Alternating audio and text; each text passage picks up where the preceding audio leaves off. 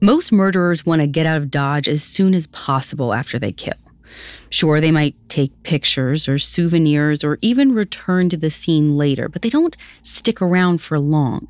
They don't move into the victim's house. They don't empty the fridge. They don't feed the family dog or take it outside for walks. But the killer I'm looking at today did all of that. They spent days at the crime scene and then slipped out the back, never to be found. This is the story of one of Germany's most infamous unsolved crimes, the Hinterkaifeck massacre.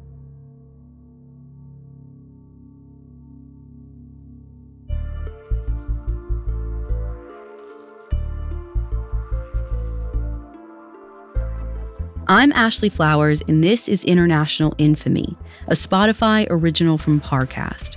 On this show, I'm taking you on a world tour of 15 notorious crimes from 15 different countries.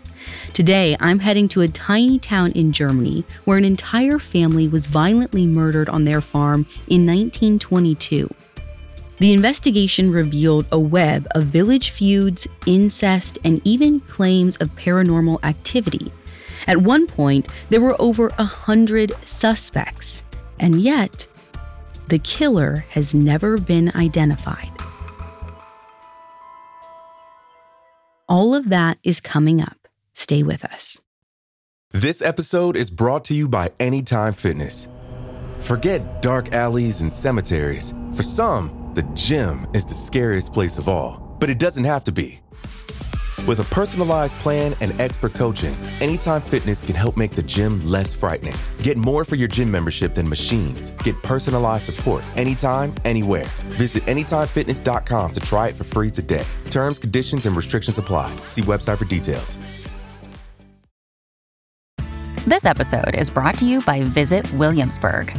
In Williamsburg, Virginia, there's never too much of a good thing. Whether you're a foodie, a golfer, a history buff, a shopaholic, an outdoor enthusiast, or a thrill seeker, you'll find what you came for here and more. So ask yourself, what is it you want? Discover Williamsburg and plan your trip at visitwilliamsburg.com. This episode is brought to you by Amazon Prime.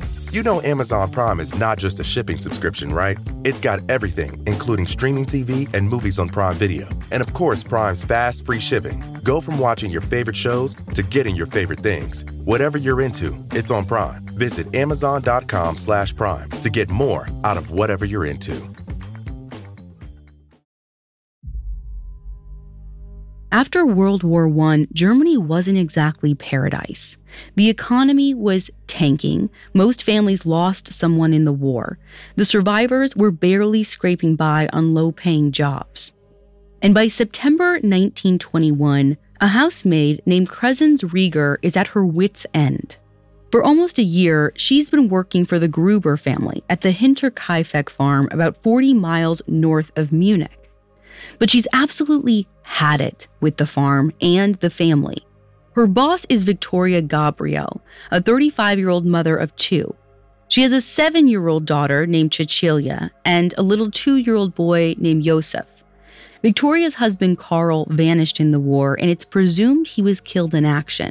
With Carl gone, Victoria technically owns the farm, but it's her father, Andreas Gruber, who really runs the place. And he is not a nice guy. He's got an explosive temper, even the neighbors tend to stay clear of him. And his wife, Cecilia Sr., isn't any better. She's a bit of a shrew, even though she works her tail off around the farm. The two of them are notoriously stingy, even though there are rumors that they're actually sitting on a fortune inherited from Carl's family. Whether those rumors are true or not, the family doesn't pay their maid Crescens enough to keep her around, especially not with the ghosts in the house. Crescens lives in a tiny room on the side of the farmhouse, and she hears footsteps in the attic, like all the time.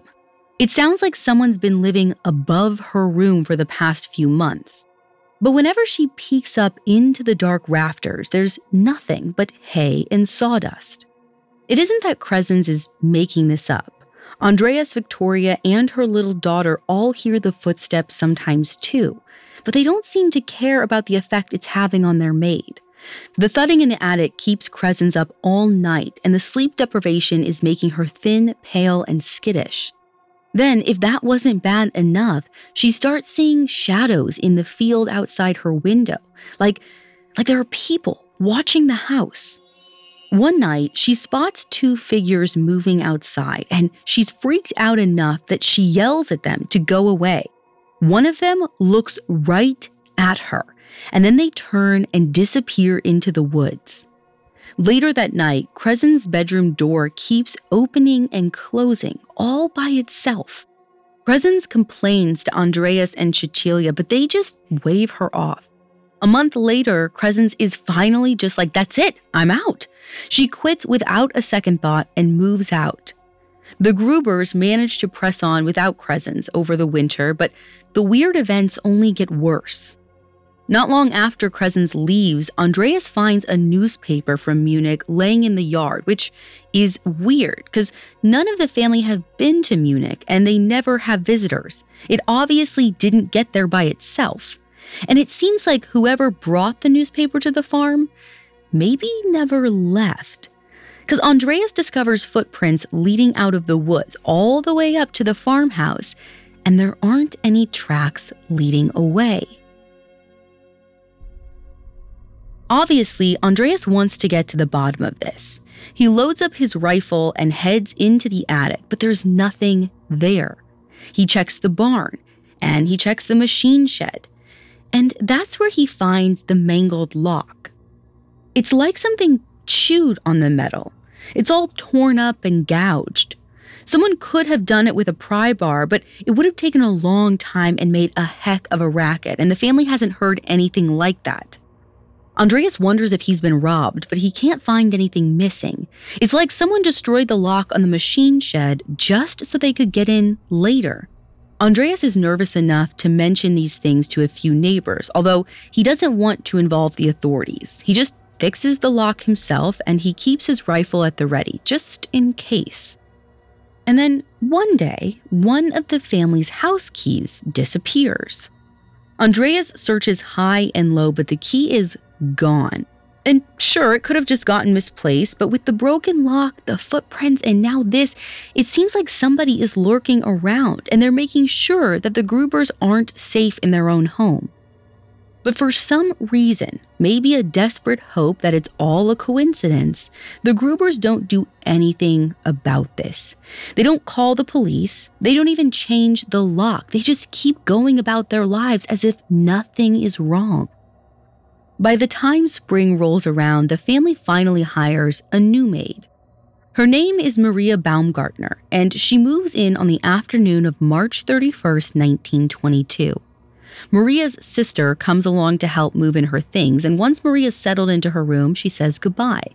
She doesn't know it at the time, but she is the last person to see Maria or the Grubers alive.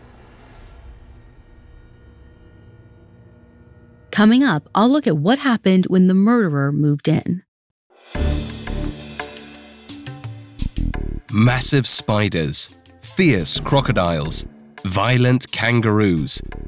With all of the dangers lurking within Australia, one species remains feared above the rest humans. Hi, listeners, it's Alastair from Parcast, and I'm hosting a new Spotify original called Crime Down Under. Every Sunday on Spotify, take a trip to the oldest continent for some of the most shocking true crime cases in modern history. Featuring a compilation of episodes from shows across Parcast Network, Crime Down Under exposes the vicious serial killers, mysterious disappearances, and terrifying crime families whose stories still stop Aussies dead in their tracks. From the beaches and deserts to the cities and suburbs, the land down under may be vast, but the horrors are hiding around every corner. Catch a new episode of Crime Down Under every Sunday. Listen free only on Spotify. This episode is brought to you by Amazon Prime. You know Amazon Prime is not just a shipping subscription, right? It's got everything, including streaming TV and movies on Prime Video. And of course, Prime's fast, free shipping. Go from watching your favorite shows to getting your favorite things. Whatever you're into, it's on Prime. Visit Amazon.com slash Prime to get more out of whatever you're into. Now back to the story.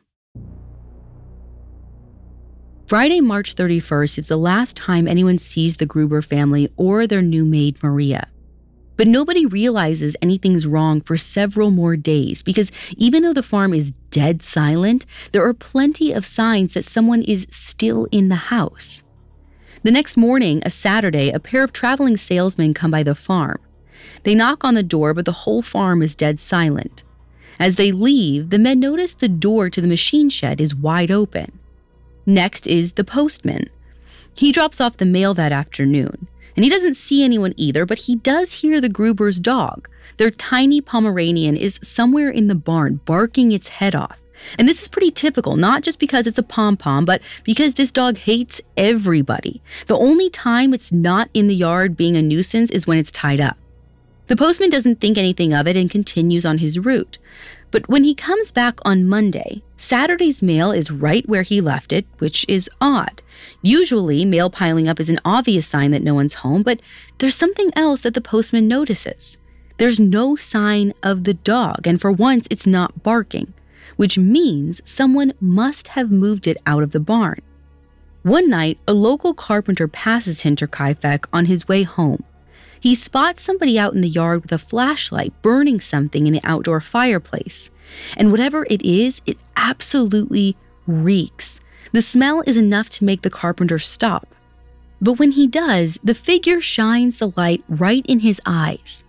He freaks out a little bit and hurries away while the figure disappears into the darkness. By this point, the villagers are noticing that Hinterkaifeck farm is eerily quiet. The Grubers weren't in church that weekend, and little Cecilia isn't in school. However, the family isn't exactly well liked, so nobody's that concerned about looking for them. And Grobern, like many small towns, is a pretty private community. The villagers are kind of just like, hey, your home, your business.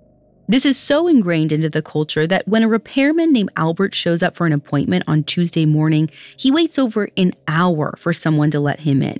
The whole time, he doesn't bother looking around, he just hangs out in the yard kicking stones or whatever. But here's the weird thing Albert isn't just waiting around because of German politeness. He can't actually get to the equipment he needs to fix because the machine shed door is now locked. This is the same door that the salesman saw open on Saturday morning. Somebody had locked it between then and Tuesday. Maybe even the same person who's caring for the dog, which now is nowhere in sight. Eventually, Albert decides enough is enough. While it's apparently forbidden to look around the house, Albert's got no problem breaking into the machine shed. He finally just takes apart the door and goes to work. Albert doesn't see anybody during the four hours he's working in the shed, but when he heads out, he notices the dog is now tied to a post in the yard. So someone is obviously home, but they seem to be hiding from Albert. After he leaves, he's creeped out enough to mention it to one of the nearest neighbors, a guy named Lawrence Schlittenbauer. Lawrence lives just up the road, so he sends his two young sons to walk by the farm. They come back and confirm that the place is eerily silent. Even the dog is now nowhere to be seen. So around 5 p.m. that evening, Lawrence asks two neighbors to go with him to check on the Grubers. They find the front door is locked, but they hear the dog whining in the barn. This is even more weird. The dog was tied up in the yard this morning, and now it's tied up inside the barn. Lawrence and the neighbors go into the barn to investigate, but it seems like nothing's wrong. I mean, there's a big pile of hay in one corner, and the cows are fed and clean. Even the dog seems perfectly healthy. Then, one of the neighbors spots a foot sticking out of the hay. He shouts a warning, and the other neighbor backs off, but not Lawrence. He's too curious. He pulls on the foot and uncovers the first body. It's Andreas. His corpse is lying on top of his wife and his daughter. It's like their killer stacked them all carefully on top of each other before covering them with hay. There's no sign of Yosef, but the younger Cecilia is sprawled out under the bodies. The wounds on them are vicious.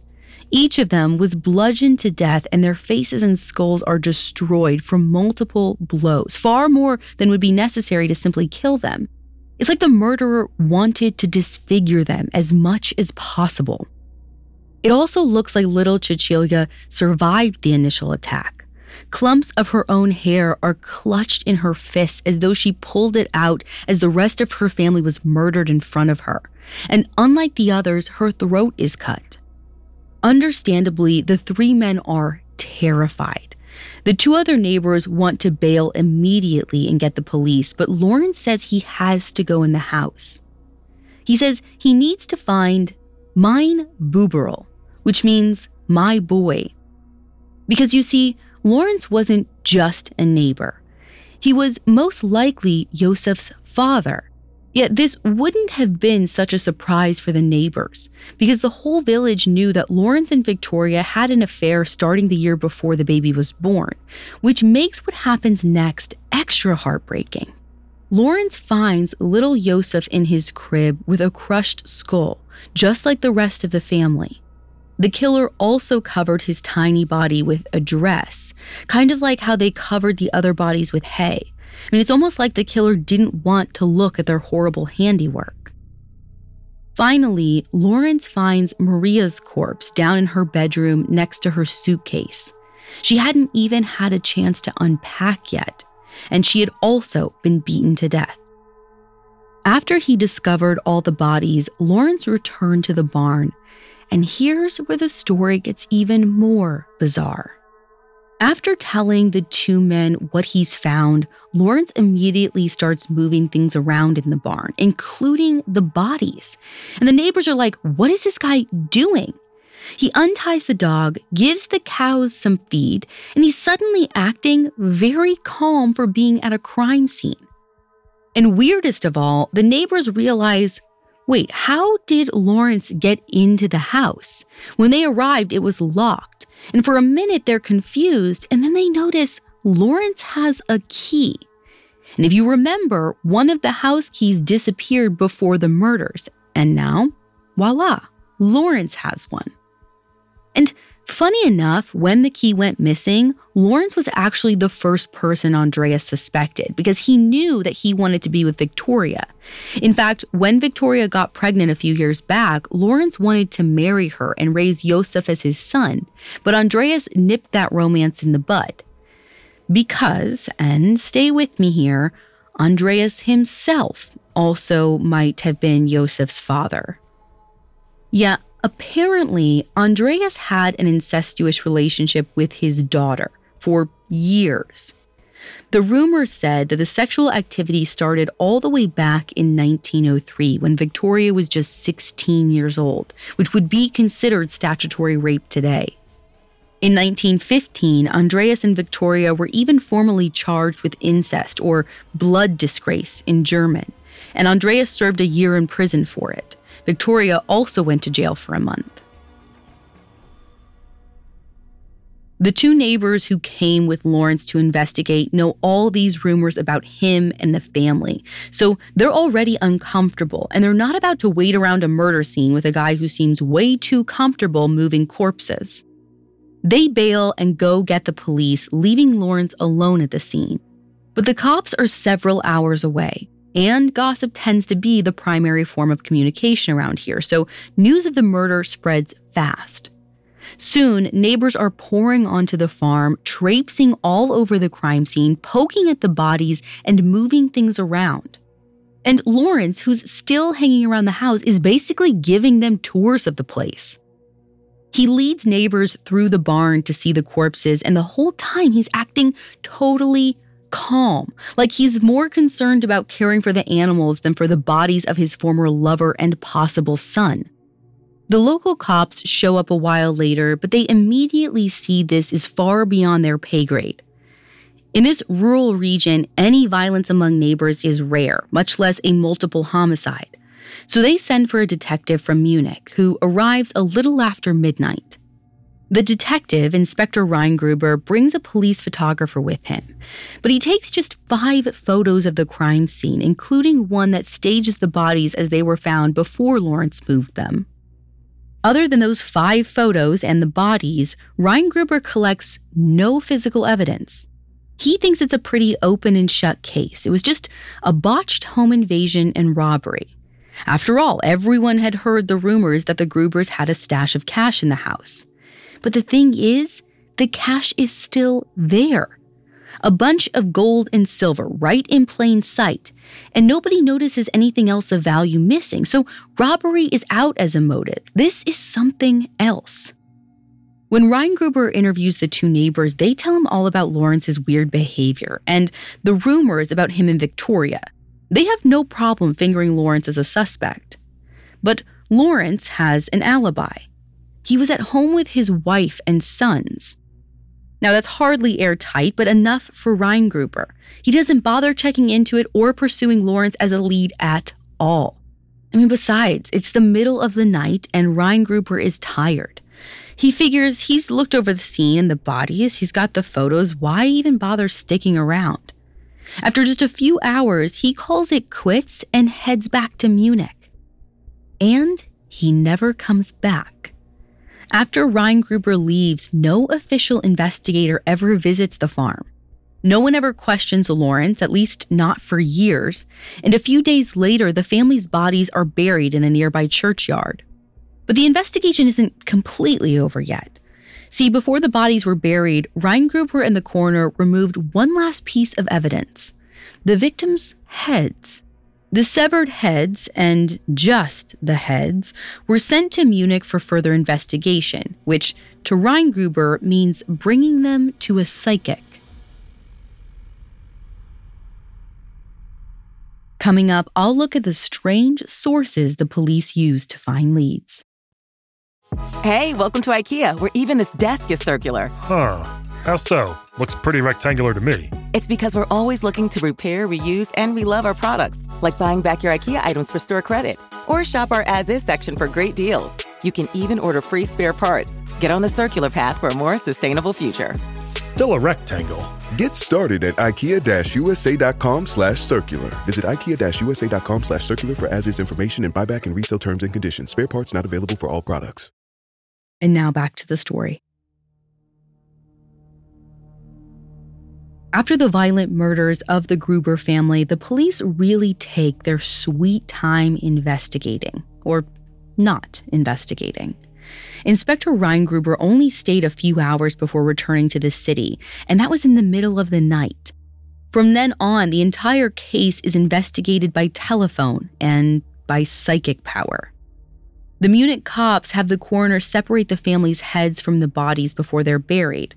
Since they were all killed by blows to the skull, the cops figure that the heads might have the strongest psychic connection to the killer.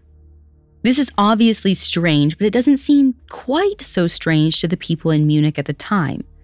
You see, in post war Germany, people wanted to talk to their dead loved ones, so spiritualism and psychic seances were super popular.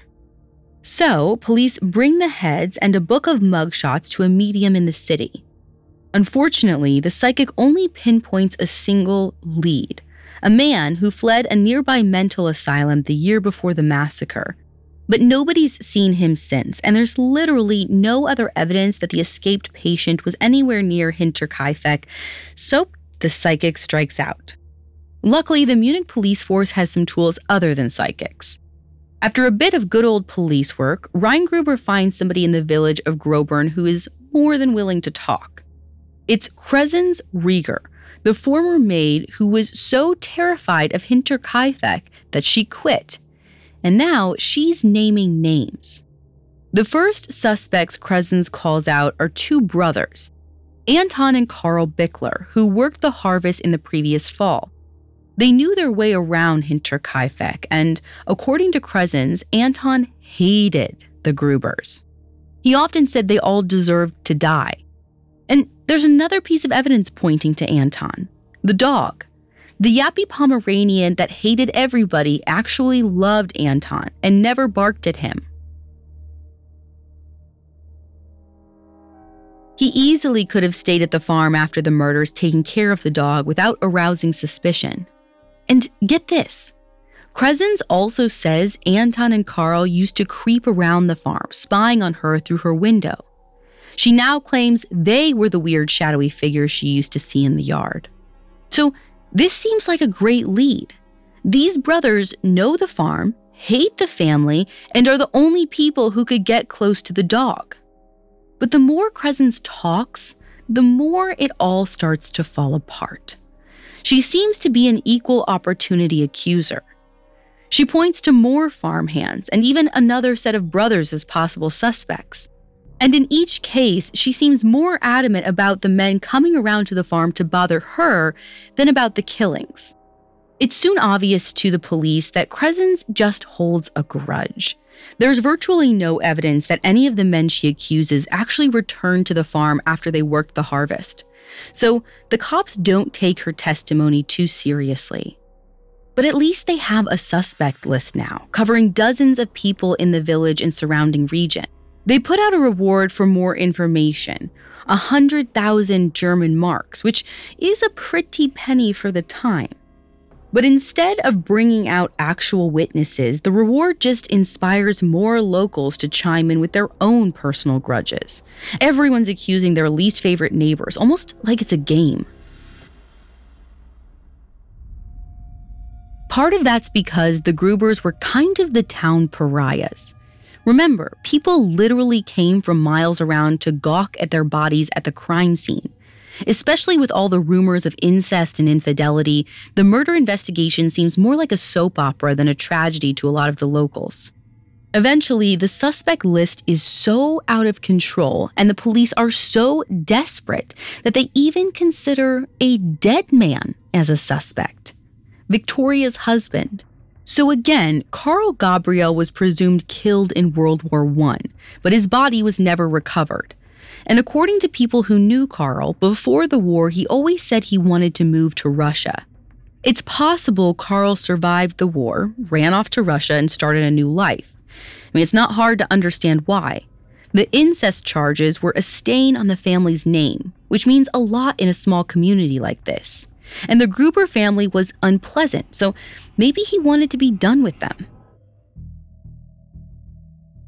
But if Carl heard through the grapevine that Victoria had another baby with another man, it might have enraged him enough to come back to Hinterkaifeck with the intent to kill. At least, that's what cops think. But of course, this theory all relies on the assumption that Carl is still alive. A few soldiers who fought in the war with him swear they saw his body in the trenches. So, in all likelihood, Carl actually is dead. The police don't scratch him off their list, but they also don't pursue this lead too carefully. Still, since the list of suspects now includes dead people, it seems obvious that the police have mostly washed their hands of the case.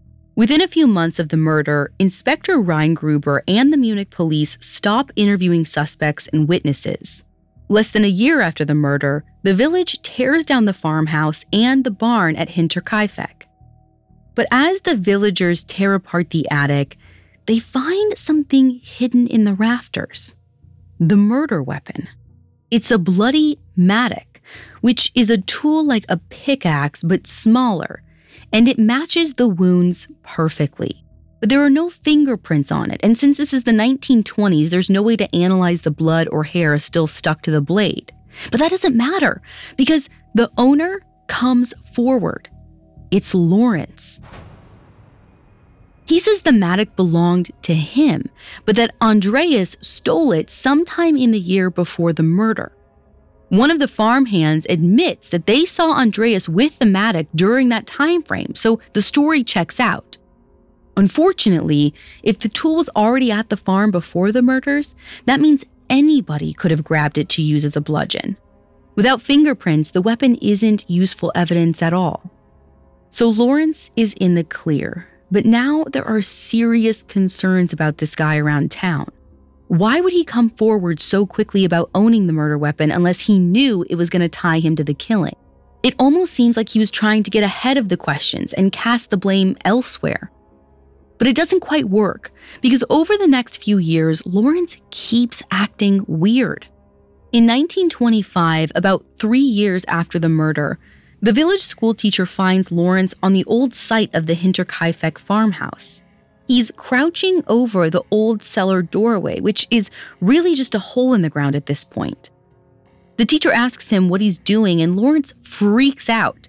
He's noticeably caught off guard, like stuttering and shaking.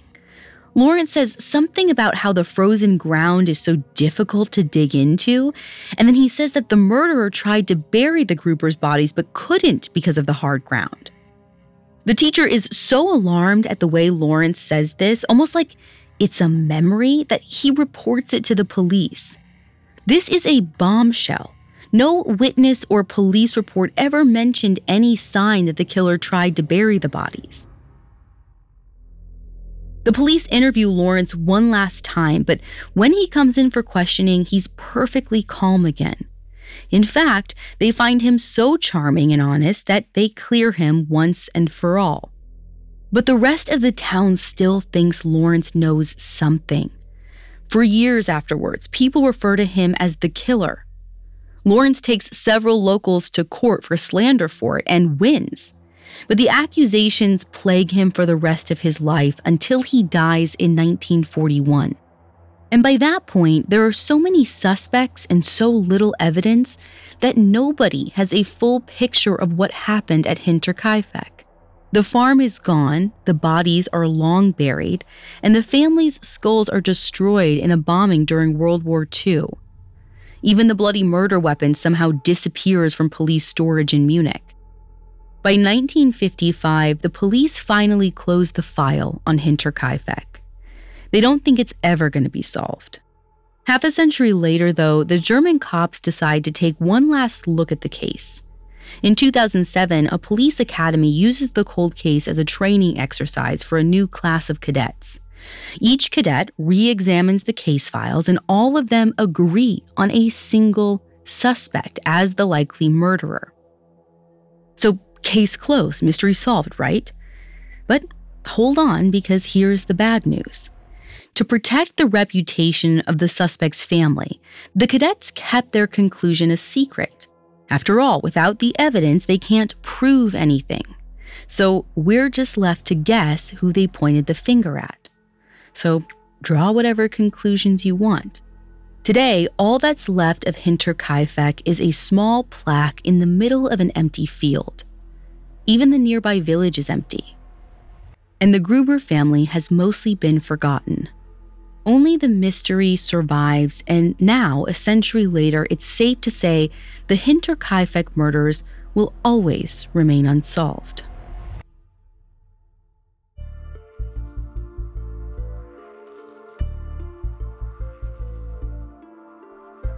Thanks for listening. Next week, I'll be back with another stop on our True Crime World Tour. And if you want to hear more, you can find all episodes of International Infamy for free on Spotify. International Infamy was co created by Max Cutler and Ashley Flowers and is a Spotify original from Parcast, starring Ashley Flowers. It's executive produced by Max Cutler, sound designed by Carrie Murphy, with production assistance by Ron Shapiro Trent Williamson, and Carly Madden. This episode of International Infamy was written by Andrew Messer, with writing assistance by Kate Gallagher and Ali Wicker, fact checking by Cara Mackerline, and research by Chelsea Wood. To hear more stories hosted by me, check out Crime Junkie and all audiochuck originals.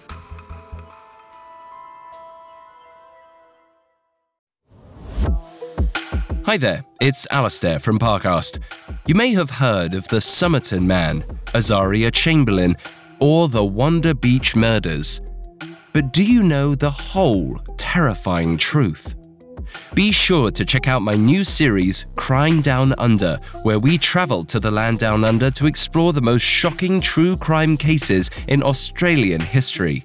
Follow the Spotify original from Parcast, Crime Down Under, and catch a new episode every Sunday, free and only on Spotify.